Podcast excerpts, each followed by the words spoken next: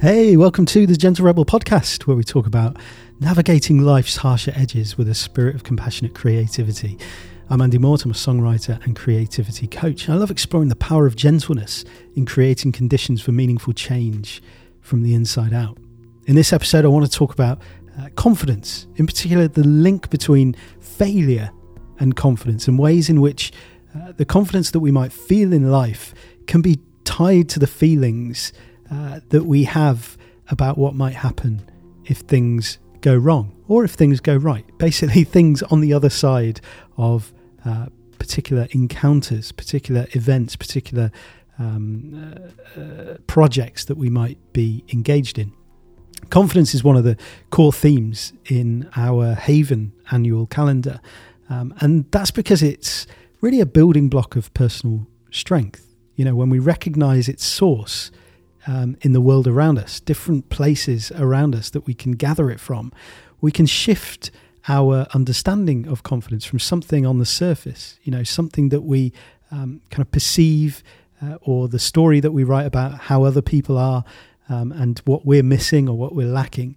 We can change that into something that we can actually intentionally draw on, something we can be intentionally creating and maneuvering in order to serve our most important personal projects. It's one of those words that's going to mean different things to different people, probably mean different things depending on when we're thinking about it during the day or during the week as well. A lot of the time we might jump to this image of self-confidence. That might be what this word conjures in our minds, and how a person displays confidence as an individual, or how a person, you know, lacks confidence. But we use the word in other ways as well, don't we? Maybe we do so without really thinking, especially when it comes to the idea of having confidence. You know, we talk to people in confidence. That's the assurance that they're not going to tell anybody else what we say. You know, we've got the confidence that what we say doesn't go any further. We place our confidence in people, in leaders. We're assured that, you know, they're going to be working in the interests of their followers. They're not going to be, you know, when a leader has the confidence of their followers, those followers pretty much believe that they're not going to be working in their own self-interest, that they've got the kind of the hive in mind. And we put confidence in our things and in objects. We're assured that, for example, the car is going to get us from where we are to where we want to go. We put confidence in the things that we buy. We're confident that, you know, the food that you buy in the shop is not going to kill you, for example. In our Courtyard Workshop, where we were looking at ideas around confidence recently, we were looking at the story of the Three Little Pigs and using that to kind of frame our reflections on different sources of confidence in life. Sources such as, you know, we might be confident in an outcome. You know, we're confident that something is going to happen. Maybe if we do a certain thing, we can be pretty sure that this other thing will occur as a result. Can be confident in a person. So confident that someone is going to kind of do what they say they're going to do. Confidence in an object, as I say, you know, in the thing that we use. Confidence in the car, for example. Confidence in self. So confidence in our own ability to do or to adapt, to respond to whatever it is that we might be facing. Confidence in time. So this idea that the feelings that we might be experiencing right now, or a situation that we're in, we can be confident that that will change, and it doesn't require us to intervene in it. It's just sort of giving over control, surrendering to the fact that, you know, in time this will change. And then kind of the opposite of that, the confidence in process, confidence in what can happen through commitment. So through sort of what often might be showing up regularly over time. We've been confident that if we do this every day, if we perform this habit all the time, could be pretty confident that in 6 months, in a year, this will have an impact. And in the story of the Three Little Pigs, they have this goal of building homes for themselves. They've kind of moved out of the childhood home, or the what are they, piglets, I suppose, piglet home. And the first little pig wants to build his house as quickly as possible so he can play. So he gathers together these bales of straw and very quickly builds himself a little house. And his two brothers look at it and they're like, yeah, that's not great, mate. It's not going to stand up to the strong winter winds. It's going to leak when it rains and it's not going to protect you from the big bad wolf. But the little pig is like, ah, it's fine. I'm going to go and play. The second little pig, determined to build a stronger, safe house. He's seen, you know, what his brother's done. He's like, ah, I'm going to do something better than that.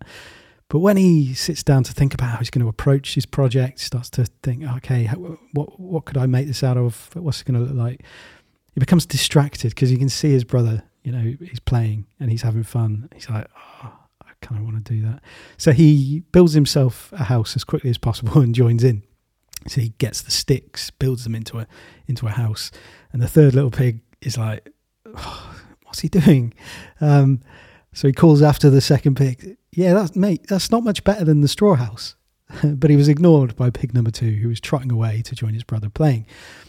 And then the third little pig spent a long time building his house, builds it out of bricks and mortar. And he calls, yeah, it's going to be time to play. It's fine. When this house is finished, there's going to be loads of time to play. I'll join you then. As in response to the pleas from his brothers, yeah, come on, just chill out, come and play. And then not long after, all three houses were complete. The big bad wolf prowls around the village, very hungry, searching for food, comes across the straw house. He's like, oh, yeah, a bit hungry.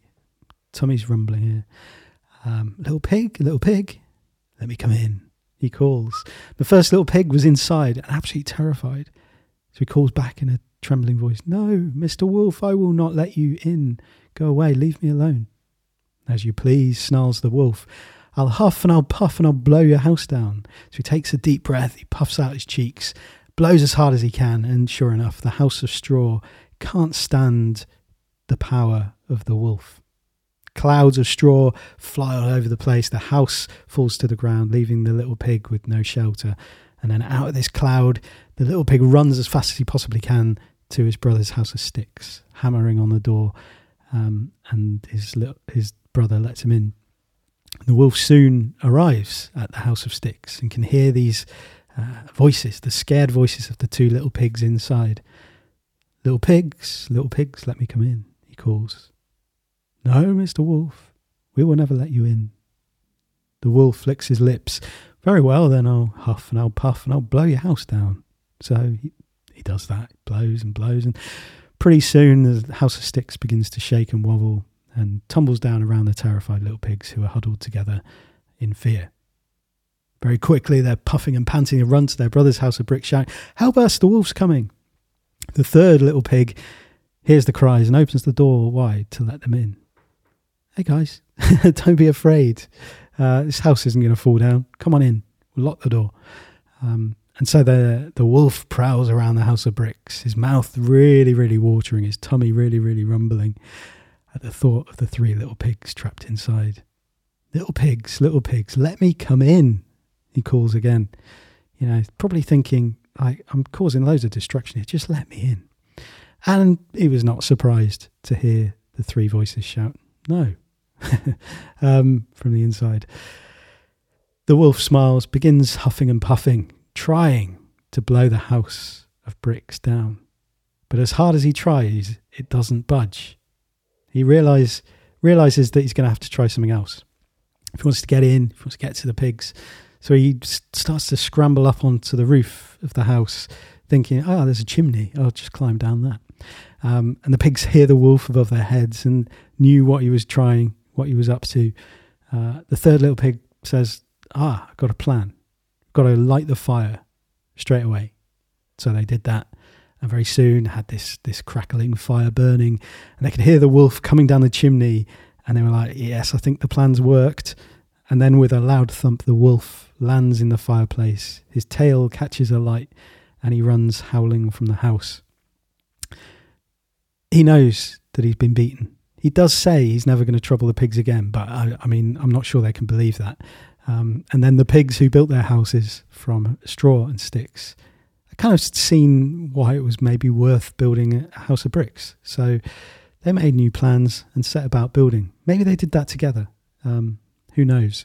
So that was a general telling of that story. I've changed a few details, left a couple of things out there in a lot of the versions that I came across. Not least, it's the treatment of the wolf is interesting. So some stories have the wolf, have the pigs kind of put a big cauldron of water on a fire, and then the wolf falls into the cauldron and sort of boils. But I thought that's a bit harsh, and also doesn't represent what I want to use the wolf as we use this story to reflect confidence, which the wolf is a metaphor for, you know, life's kind of unexpected, maybe expected, but life's things that we don't like knocking at the door. You know, and if we you can't boil life's surprises once and for all, and they never come back. And that's why, like, even with the idea that the wolf has said, the wolf knows he's beaten and he vows never to return to the pigs. It's like, well, he's saying that now, but I think once he's gone, it's a bit like, we've probably all met people like that who say, yeah, don't worry, I won't do that again. Like within a week, they're back doing the same thing. So that's how I see the wolf. Anyway, let's break this down and think about confidence in conjunction with this story.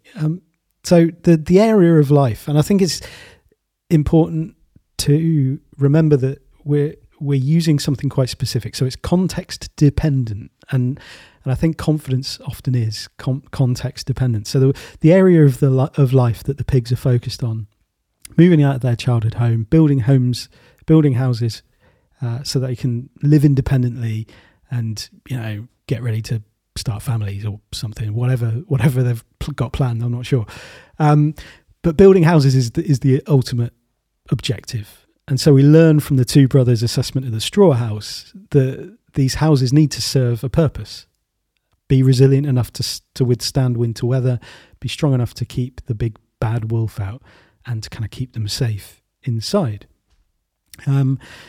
It's interesting that confidence in this respect is pinned to something tangible rather than being this abstract concept. And so in the previous episode, I talked about judgment in a similar way. You know, judgment is used when we have criteria by which to assess something so that we can improve it, rather than, you know, the sort of judgment that we might cast, which is not pinned to anything in particular. It's just cast upon something like, that is terrible. Okay, well, why is it? It's just terrible. You know, I use the example of the judge in a dancing competition. There's just something about that dancer I don't like. So therefore, I've thrown all of the criteria that I would normally have to assess this dancer by, and given them a score of 0 because it's just something about them. And likewise, confidence is not simply a feeling we have, but it's something tied to concrete evidence. There's an objective, something that we are, you know, using the confidence to support in some way. To build a house that you can be confident will do what it needs to do. It's going to keep you safe. It's going to remain structurally sound. And it's going to withstand external forces. And when we think about confidence outside of a context where it's not tied to anything concrete, it can lead to recklessness and over-reliance on kind of magical thinking and perception management. You know, confidence that it'll be fine. It's going to work out fine. Or the universe has got my back. It will support me. Or people will look after me, and I'll land on my feet if it all goes wrong. And I don't think these are always bad positions to take, or bad. There's nothing wrong with them at certain times. In fact, I think they're liberating and enlivening at particular times. But when they're groundless assumptions that can lead to recklessness and a lack of taking responsibility for things that actually we need to and can take responsibility for in order to kind of shore up some certainty.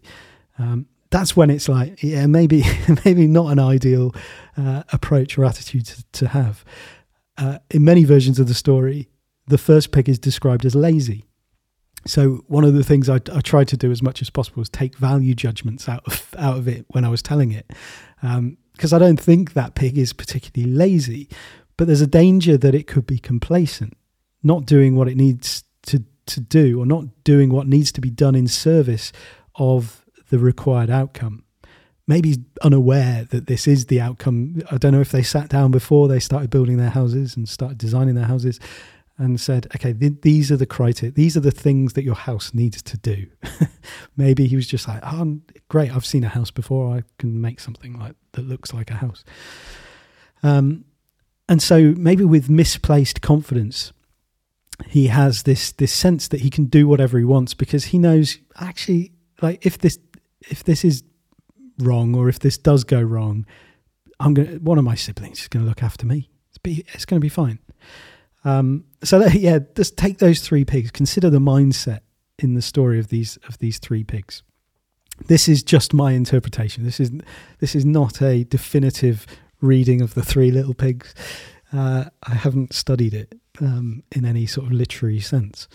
But the first pig basically, like, he says, I don't know what I should do, but I just want to play. It'll be fine. So he has confidence that there is nothing to worry about.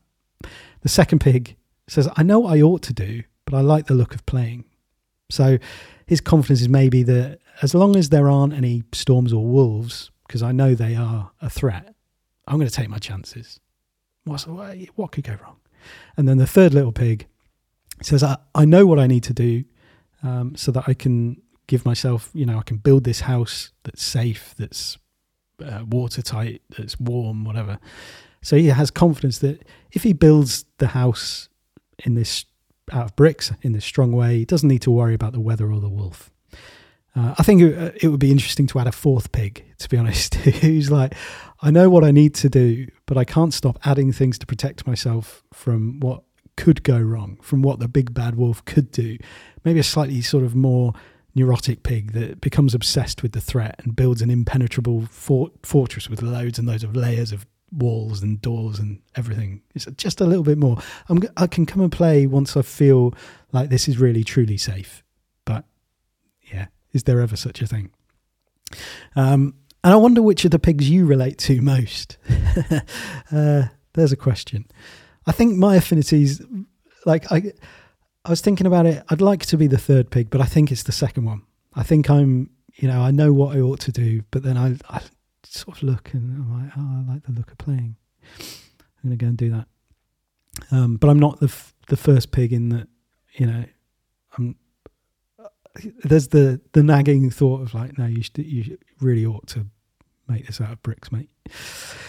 So we talked in the original workshop about the idea of confidence being a case of assessing the threat level and responding accordingly, appropriately and proportionately. So the first pig didn't understand the threat in my reading.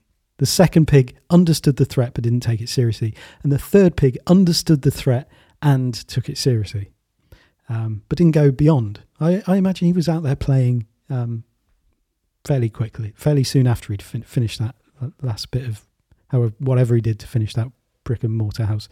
The fourth pig doesn't understand the threat and takes it seriously. Doesn't understand the threat because he doesn't know when enough is enough. There obviously isn't a fourth pig, but I like the idea of a fourth pig. So in the workshop, we go through the 6 sources of confidence that I mentioned earlier. So the outcome, object, other people, process, self, and time. And then consider how each of these looks as a house of straw, house of sticks, and house of bricks, and take a particular situation or a goal or whatever it is that is kind of a challenge for you now or something on your mind, and kind of think about where those sources of confidence sit within that for you. I'll put a link to the workshop in the show notes. So if you are feeling a lack of confidence, or you're kind of grappling with this sense of, my confidence is kind of lacking in this area, as you embark on a change or a project or a particular situation, or entering a new season of life or something, then this can encourage you and inspire you to think of ways to build more confidence into that situation and into yourself within that context, in, I guess, slightly unusual ways. So yeah, the link in the show notes for that free workshop. Okay, so let's move on to talking about less of a farmyard example and more of a real life example of where confidence might come from. It feels like a good time to share this story too, because England have just lost their first test match since embarking on a process that I want to talk about.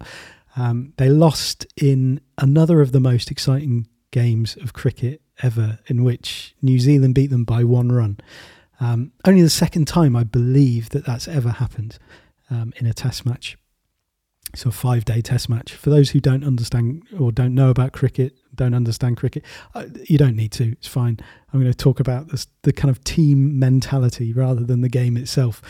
And I also realised that, you know, this story could age in all manner of ways in the future. Who knows where where the team will evolve into and what might happen. And I imagine that how things are right now are going to change dramatically. But I think it's worth sharing this and worth reflecting on it, because it's a fascinating example of how confidence emerges when we feel safe and connected, and like it's okay to fail. And so, yeah, to go back to the start of this, in 2022, the England Test cricket team launched this kind of new philosophy, moved into this new approach that they were taking to their game after a few years of quite miserable time of it, when they lost a lot of games and did so in really not very exciting fashion. So it wasn't just a case of losing, it was a case of just whimpering around. And so after this, they brought in a new leadership, both on and off the field, and adopted this new radical approach to this form of cricket that had never been done before. It's this kind of expansive, attacking, really exciting way to play, very aggressive cricket, in the sense of going after a lot of runs very quickly. And it's increased the entertainment for both the players and the audience as well. And so the team is committed to this brand of cricket that really pushes the boundaries, goes way beyond the old approaches to the game, you know, traditionalists. I don't know how people feel about it, but it is quite radical when it comes to the cucumber sandwiches brigade. It requires everyone involved to play with a sense of freedom and with a sense of confidence. In a sense, you have to be confident to play in the team, but the confidence is framed not from a starting point that, you know, we just want confident people who are really, really good, and they're confident that they can win, but actually the opposite. It's built on trust and safety, and instilled trust and safety in the players about what will happen if and when they lose. And so it's been fascinating to kind of observe the psychological impact of this. In a sense, they are working with a hypothesis that in cricket, it's potentially a fear of losing that makes losing more likely. And so fearless cricket is built not on fearlessness of the opposition, but fearlessness of failure. And maybe that's what fearlessness always boils down to, I'm not sure. But in an interview after an historic series win against Pakistan, one of the players talked about the freedom everyone feels because they are willing to lose games. And I found that so fascinating as a way to frame it. It reminds me of the way freedom is described in the book The Courage to Be Disliked that we're looking at the moment in the Haven Book Club, that freedom isn't an absence of the thing you don't want. It's an acceptance of it and a willingness to face it. And it says, you know, we will be disliked by someone whether we like it or not. So freedom is accepting that fact. And so similarly, in this new cricket mentality, the ability to win comes from the freedom to lose. And this is built on the confidence everyone has in what they know, what they can be confident will happen when they do lose. And they know they will lose, and they have now lost. And it seems like this has kind of, been proven. And so this confidence isn't just built on words. Even in the particularities of individual games themselves, the captain, Ben Stokes, not only leads by example and plays the game he wants others to play, others to be free to play in the style of, but he encourages them to pursue this vision, even if it brings failure, knowing that it is going to bring failure, because you're not going to succeed every single time. And so from his perspective, the willingness to lose is not just preached. It's not just like, I want everyone to feel free to fail and I want you to take risks and do that. He practices it as well. You know, he is leading by example. He's doing that, and he is failing spectacularly at times.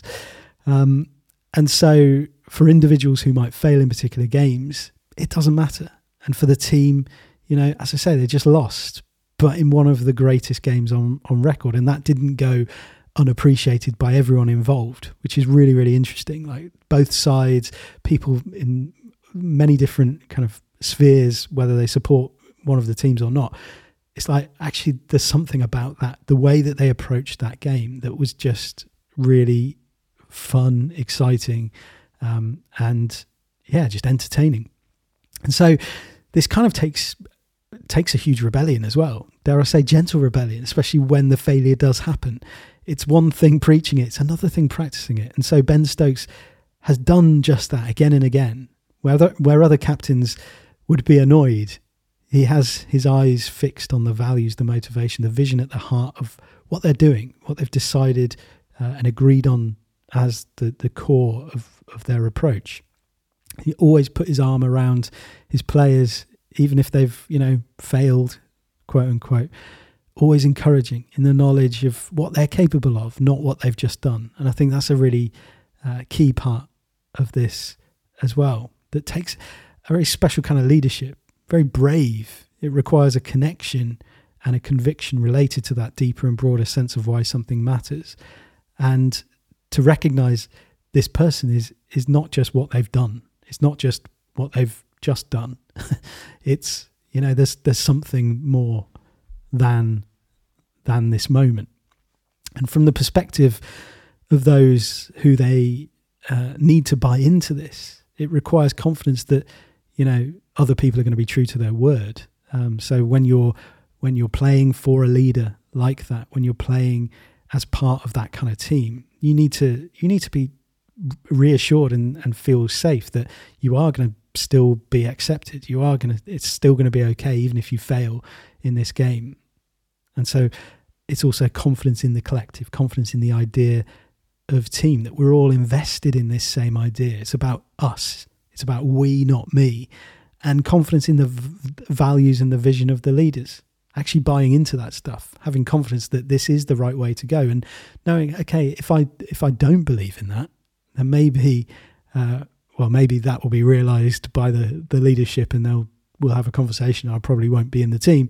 But also, yeah, just if you do buy into it, if you are part of that, knowing that you're contributing to something. It's not about you.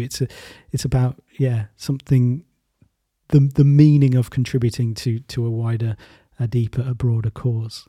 And we talked about this idea of kind of leaders showing that it's safe to fail in the Haven Cotta, and this difference between humanness and sloppiness or complacency. And we were kind of reflecting on the fact that in certain industries, there's a demand for failure. You know, in a sense, not failing is the ultimate failure. It's a sign of that it's not safe, that you're not able to do your job properly. Essentially, when there's uncertainty involved, you are going to get it wrong. And so for things like innovation, preparation, contingency, predictions, creativity, so on, if they're going to be effective, they must be, everything must be okay with getting it wrong, because by the time you can be certain, it's too late. You know, by the time you can be certain about a particular creative pursuit, it's too late because someone else has already done it. That's the only time that you can know something will work. And we talked about the example of like intelligence as well. Like you only know for certain that something is a threat after the attack is carried out, or after the thing that is the threat happens. And so hunches and suspicions and intuitive niggles can be supported by as much data and hard evidence as possible. But ultimately, you are going to get it wrong from time to time. You're going to make a wrong prediction. You're going to sort of think that this adds up to that, and actually the thing might not ever have happened. And that has to feel safe, or it has to feel safer to be wrong than to be afraid of acting when you think you might be right, and turn out to be right. Because if you don't take action, that thing that happens, you know, that could have been avoided. Or like in that example of creativity, it's like the feeling that it's okay to, you know, create something dud, and you can't be certain either way that this is going to, the only time that you can be certain that something creative is going to work is when you have that feeling of like, oh, I had that idea first and they've gone and done it. It's like, yeah, well, there's your certainty that worked and it's too late. So like when starting out on something new, it's imperative to prioritize failure. You know, it's a cliche, isn't it, to say failure is what leads to growth, and, you know, there is no failure, only learning, and so on. But it's still one of those things that I think we give lip service to in theory, but don't necessarily obey or observe in reality. We're often hindered by the threat of failure. We obsess over making this perfect, making excuses when it isn't perfect, and leading from a position of defensiveness where we're kind of ready to fight our corner and make excuses for the mistakes that might have happened. And when we play things safe, we protect ourselves, don't we? We keep it small. We avoid wasting things, or you just shrink the world. And this is not the kind of safety that we need. You know, playing because things are safe is a different matter altogether. It's underpinned by the assurance that we will figure out what to do if this goes wrong. So playing it safe is different from playing because it's safe. And this is an interesting thing to think about. Useful to hold in balance with the idea that people might hold that if people are unafraid to make mistakes, they're going to be sloppy and complacent and lazy. The safety to make mistakes isn't the elimination of accountability for the mistakes we might make. And this, again, is the key distinction. Mistakes don't become someone else's problem to clean up. It's not like... if you feel safe to make mistakes, you make the mistake and then it's like, it doesn't matter. Someone else will sort that out. But we're given a clear sense of a process and the support, knowledge that we will be supported, that we can be confident in if we make a mistake, if things go wrong. So the consequences then are not this kind of fatalistic thing. They're not completely destructive to us and to our sense of self-worth and all that kind of thing. We're not going to be exiled. We're not going to be thrown out or banished from the social order. But we might need to go and have some difficult conversations. We're going to need to go and clean up whatever mess might be left. We might need to fix whatever broke. And we might need to implement some kind of contingency plan. It's obviously broad generalizations, not talking about anything specific. But I think this is part of the safety itself. And part of the reason we're not going to be sloppy, you know, knowing that, it is safe to make those mistakes. We can sort it out. It's okay. We will figure out what to do if it goes wrong. But we're not going to just be reckless, because it is a pain. It is a pain to clean that up, but it is okay fundamentally. And just because the implications of a mistake can be bad, it can lead to really annoying consequences or dire consequences, that doesn't stop them from occurring. You know, where there is uncertainty, there is going to be a degree of error. And where there are humans making judgments about things that are not black and white, there's always going to be less than perfect solutions. There's always going to be, trade-off and payoff. And if we're told that whatever we do, we must not fail, then when we do fail, we have to hide it. We hide it, we cover up, we blame, we dig deeper holes, we make the problems worse. And so healthy cultures, something we were talking about in our Cotta discussion, the idea of healthy cultures bring failure early. They make it safe to bring failure early. And everybody in that environment, in that culture, knows that when they do, it will get worked out. And so there's a reward of ownership and responsibility, ownership for the things that happen. And this is met not with passivity, but with action. It's met with the question, okay, thank you for bringing that to me. Like, how are we going to address this? How are we going to make this right? How are we going to, respond? And this, as I say, makes people less sloppy, because you don't want to be in that position, but you know that if you are in that position, it's going to be okay. And you know, as I say, in a human environment, that will happen from time to time, and it's okay if and when it does. And a safe leader doesn't just abandon or disown someone who makes a mistake. They also use it as an opportunity for growth, for learning. They make taking responsibility feel like a more rewarding, safe and attractive option than covering up or pretending that it didn't happen.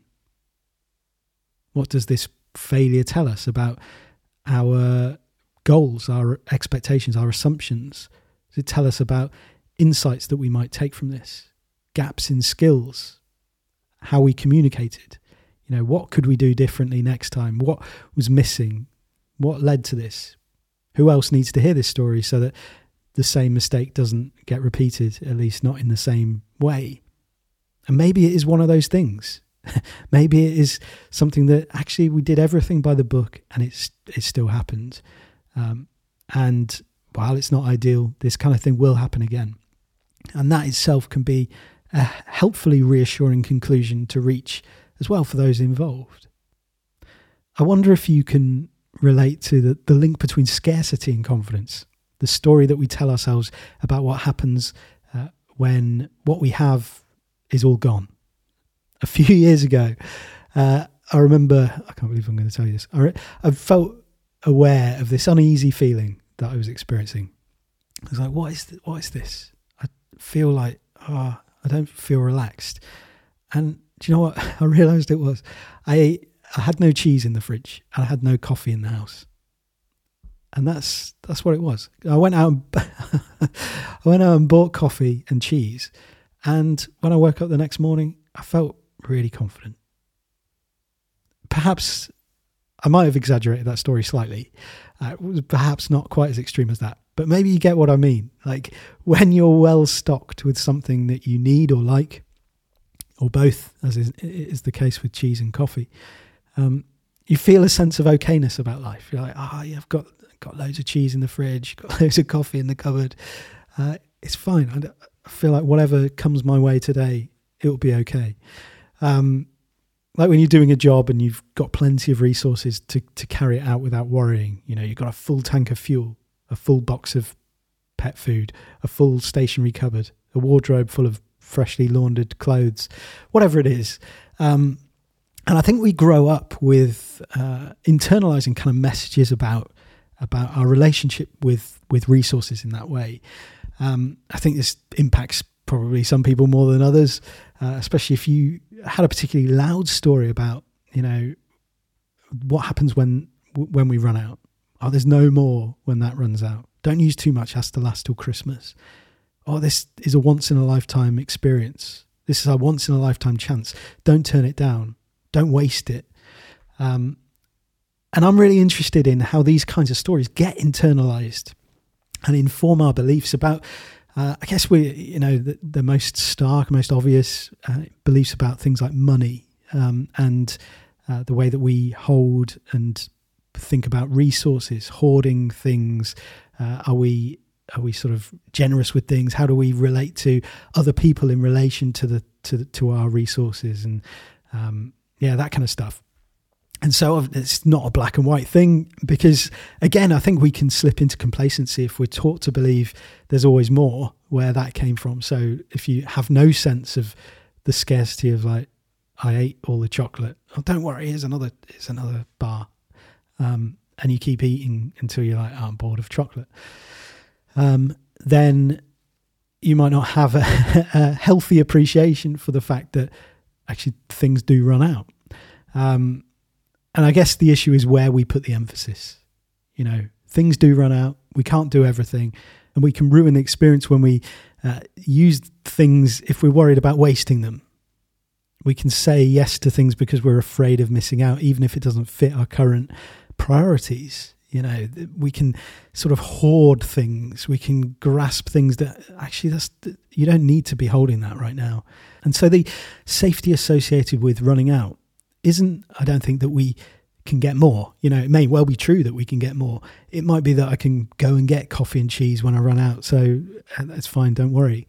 But this is about the reassurance that it's okay, even when this does disappear and you can't get more. Just like the strong leader says, we will figure out what to do if this goes wrong. It's like, we will figure out what to do when this runs out.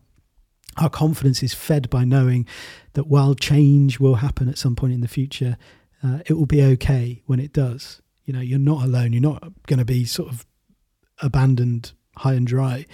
This, I think, is a huge source of confidence to our ability to relate to enjoy, and to make the most of things that we have in our hands, and to do that in a very present way. And to do it with, like, mindful of, you know, the scarcity of resources, but also knowing that this is not the be all and end all.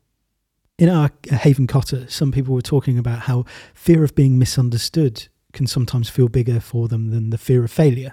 So people receiving what they say, what they do, in bad faith, essentially. It's the fear that many people have shared with me at different times. This idea of constantly second guessing and overthinking, you know, how are people going to interpret this creative work, or this idea, or this thing that I want to say? And this goes beyond a kind of like due diligence and carefulness and a mindfulness of how other people, you know, sensitivity to other people. It kind of crosses into a fear that is quite a paralyzing fear. It stops you from operating, stops you from acting. And you start to see everything as an unnecessary risk, because that idea of like lifting your head above the parapet is more frightening and more risky than just sort of not doing that, obviously, which it is always, but for different reasons. And I think that, yeah, that's one of the things when we're talking about the safety to fail. A lot of the time that unsafety comes from people who should be supportive, that kind of movement of supportivity. Whoa, that's not a word. And so, yeah, I think I'll totally put myself off there. Putting ourselves in mind, like whatever we do, someone is waiting to misunderstand it.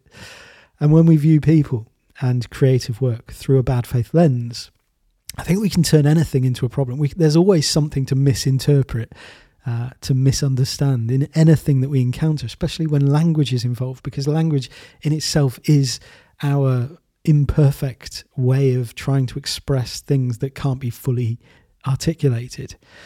And so it takes courage and bravery to take risks despite being misunderstood by those who want to misunderstand. And knowing that there are people out there who want to misunderstand, it kind of then also takes good faith in us to receive other people as having fundamentally good intentions.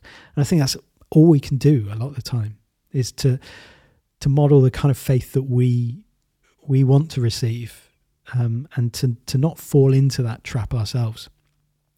And again, this reminds me of that idea of freedom, as we were talking about in The Courage to Be Disliked. This idea that freedom isn't the absence of the thing that you don't want, it's the acceptance of it, it's the willingness to face it. You know, you will be disliked by someone, whether you like it or not. And freedom is accepting that. You know, we will be misunderstood by people who want to misunderstand without seeking connection with us, without seeking to understand us, whether we like it or not. And freedom is accepting that fact, contributing to the world anyway, and choosing whether or not and how to respond to those people without being drawn into that sort of tit for tat, gamesmanship, bad faith exchanges, and so on. And we might notice this when someone apologizes. You know, what sort of apologies do we demand and permit and accept? And I think, you know, generally as a society, we've become pretty terrible at apologizing. There's very, very few authentic apologies. And even when there is, how do we respond to that apology? Do we seek reconciliation? Do we accept it? Do we say, oh, that's great. They're like seeking to find that connection. Or do we kind of receive it in bad faith and make, when we do that, we kind of make taking responsibility for our mistakes, owning our mistakes, coming in, sort of being honest about things. We make apologizing an unsafe thing for anybody who's looking on to do, because it's just like, oh, I don't accept that apology. You are a terrible person or whatever. So we had an interesting chat sort of related to this about the difference in safe to fail in the team versus the crowd. So when we were talking about the cricket example, I noticed this when New Zealand beat England in that 1-run victory, very, very close match, like doesn't get any closer. The crowd, because I was kind of looking out for it. I was like, yeah, because we talked about, you know, how do you feel safe to fail? Do you feel the pressure of the crowd that may make it not feel safe to fail? Or does that team environment and that reassurance that comes through the leadership of that team make it sort of okay? And so I was listening, and the crowd is fundamentally quite unsafe. While overwhelmingly supportive, there are people who love to complain and to vocalize the reasons why they feel personally let down and saddened and angry about the decisions that England made during that game. And this is why that led to them losing. And I can't believe they tried that. And it was, you know, all of these things that it's like, do be quiet.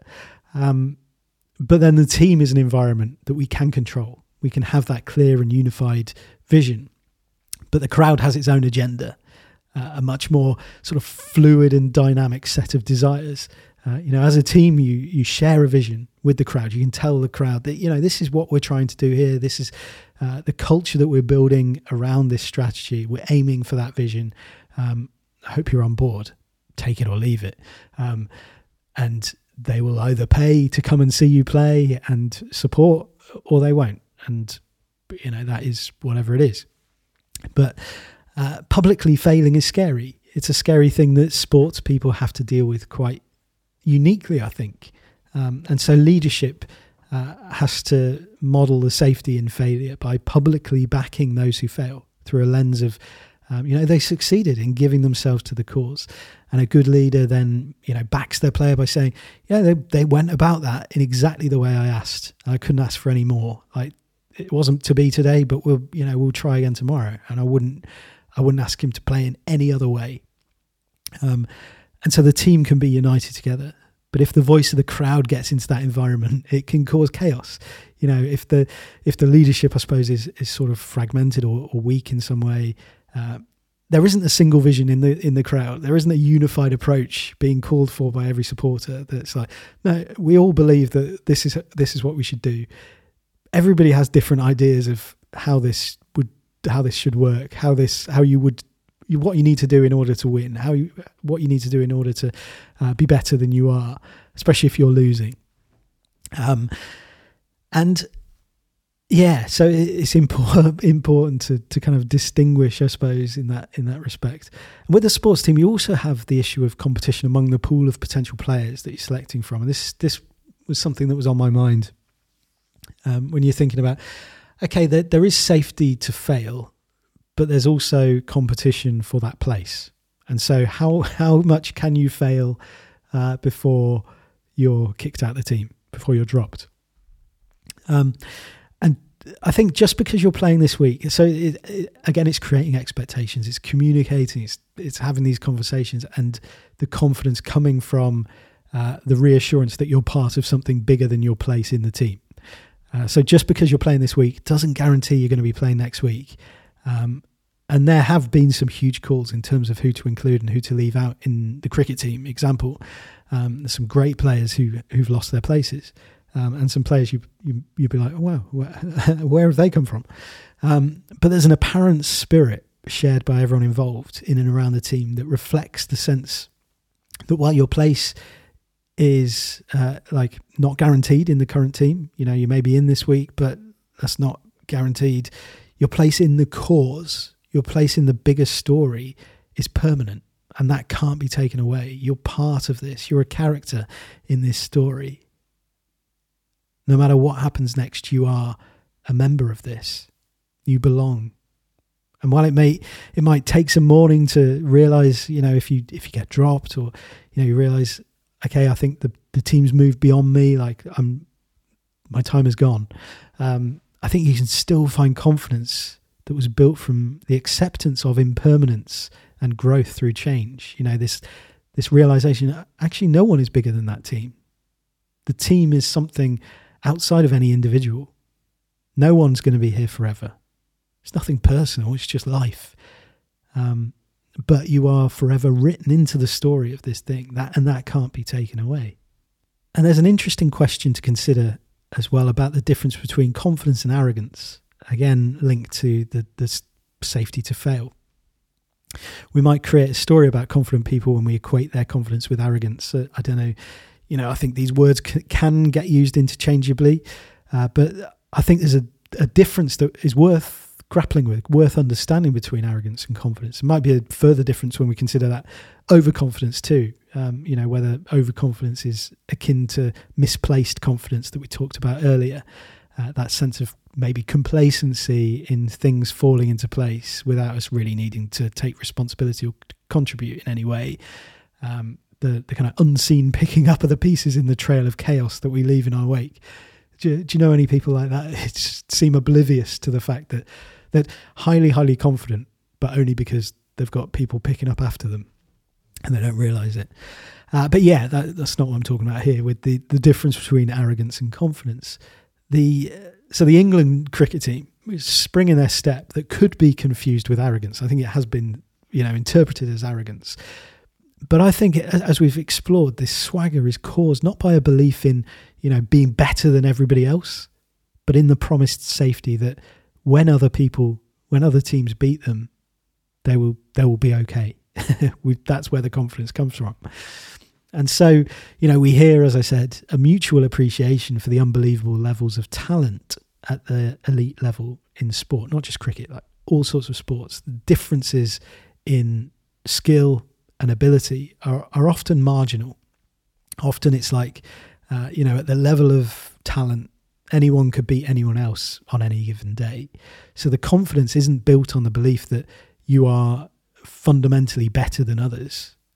This could be easily disproven or at least called into question. Arrogance, however, is the belief that you have to be better than others. It's not even a question. It's an internalized story that starts and ends with a sense of superiority, often linked to a sense of inferiority, perhaps instilled by someone who used you as an object of projection for their own arrogance, for their own inferiority. But it carries a message that equates self-worth with being the best.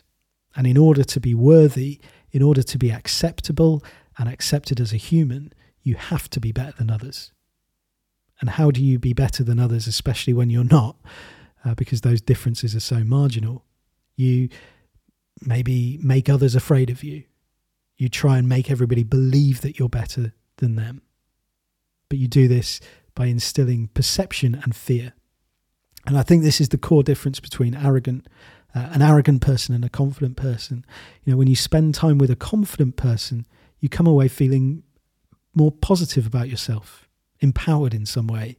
When you spend time with an arrogant person, you come away with maybe sort of lower self-esteem, a lower sense of self-worth. Confidence lifts us up. Arrogance sort of presses us down. And we see this in sport. You've likely experienced it in life. I talked in our session about a particular football player. I won't name, but you could probably, if you're aware of football, you know who I'm talking about. Who over the past few years has kind of shown a sense of the destructive power of arrogance. Absolutely world-class player, really, really top quality player. But the teams he's played for have performed better when he hasn't been playing generally. And the style would change, not necessarily strategically, but just because of his presence in the team when he was playing. And so camera would pan to him when someone else makes a mistake, and you could see him like rolling his eyes and go, oh, geez, I would work with these losers. And he'd always want to take, you know, set pieces, be taking free kicks and penalties, even though there's other people in the team with better statistics, you know, people who are more likely to score than him.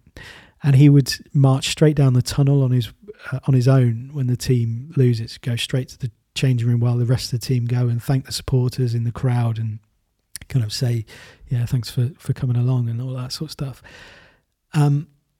And so this is kind of like the destructive, insidiously destructive power of arrogance. You could kind of sense the fear that is instilled in others. Like, it's that person, if not overt eggshells, you kind of have a sense of when they're there, people are sort of on eggshells around them. It's the sort of like, I hope I don't mess up because I don't want him rolling his eyes, that kind of thing. I think sometimes we mistake arrogance for confidence. We might say that player he's really, really confident, isn't he? And I'd argue that, you know, if he was truly confident, he'd have the humility to encourage and support and empower those around him, especially later on in your career when you're kind of more mature, you've been doing it a long time, and you kind of move through into that next season where it's like, oh, actually, I can have a mentoring role here. I can encourage, I can empower, I can really help these people become the best that they can be. So they'd feel better. They wouldn't fear those raised eyebrows and those sarcastic smiles. They'd be gracious in defeat together. The best leaders make it feel safe to embrace the uncertain outcome and to know that whatever happens, it's going to be okay on the other side. And I think this is why it's so hard to feel truly confident when we're alone a lot. I don't know about you, but my inner critic is always quick to point out the potential risk of failing. And it takes a lot of willpower and planning to convince him that, you know, even if all this goes wrong, I'll be okay on the other side. Often make sure there isn't another side because it's like, nah, just don't do the thing. The inner critic is quick to pull the trick of equating failure of a task as demonstrating my failure as a human.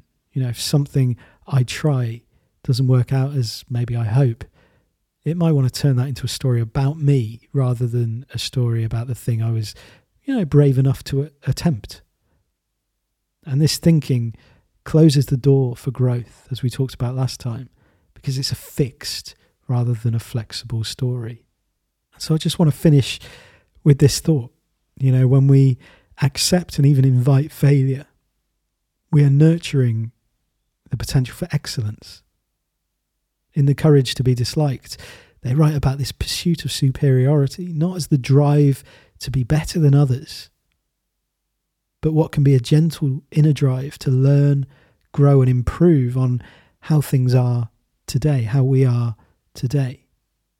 But integrating that, working alongside that, adapting through that, encouraging failure and getting more comfortable and better at it isn't a road towards average. It's actually the way we grow towards excellence. If we're afraid to fail, we play it safe. And it's through second-guessing what we need to do to play safe and emulate and conform and be like everyone else, that actually that's how we become average and maybe even, in the long run, a little bit resentful and arrogant. You know, like the armchair analyst. Better than anyone who's ever played the game or coached the game. It's just that, you know, they were never given their time, never given the opportunity to show their metal and to shine. Not their fault. All right. I hope you've enjoyed this episode. I'd encourage you, you know, if confidence is a thing for you, come and explore that Courtyard Workshop if you want to hear the story of the Three Little Pigs again. It's, yeah, just a great way to sort of think about those different sources of confidence, where they are for you, where you'd like to kind of reinforce that around your current sort of challenges and goals and all of that kind of thing. And yeah, I think it sort of helps to look at the idea of confidence in a slightly deeper way than maybe affirmations and a plan to fake it till you make it, that kind of thing. Which, you know, there may be a time for those things. When it comes to building like depth and real confidence, I think there are some firmer foundations that we can build a brick house on. So yes, as I say, I'll pop a link in the show notes for that, so go and find that through the Haven. It's a free event as well. So I hope you have a great day. I'll catch you again very soon. Until then, do remember that even when it appears to be out of reach, gentleness is always an option. All right, take care. Bye-bye.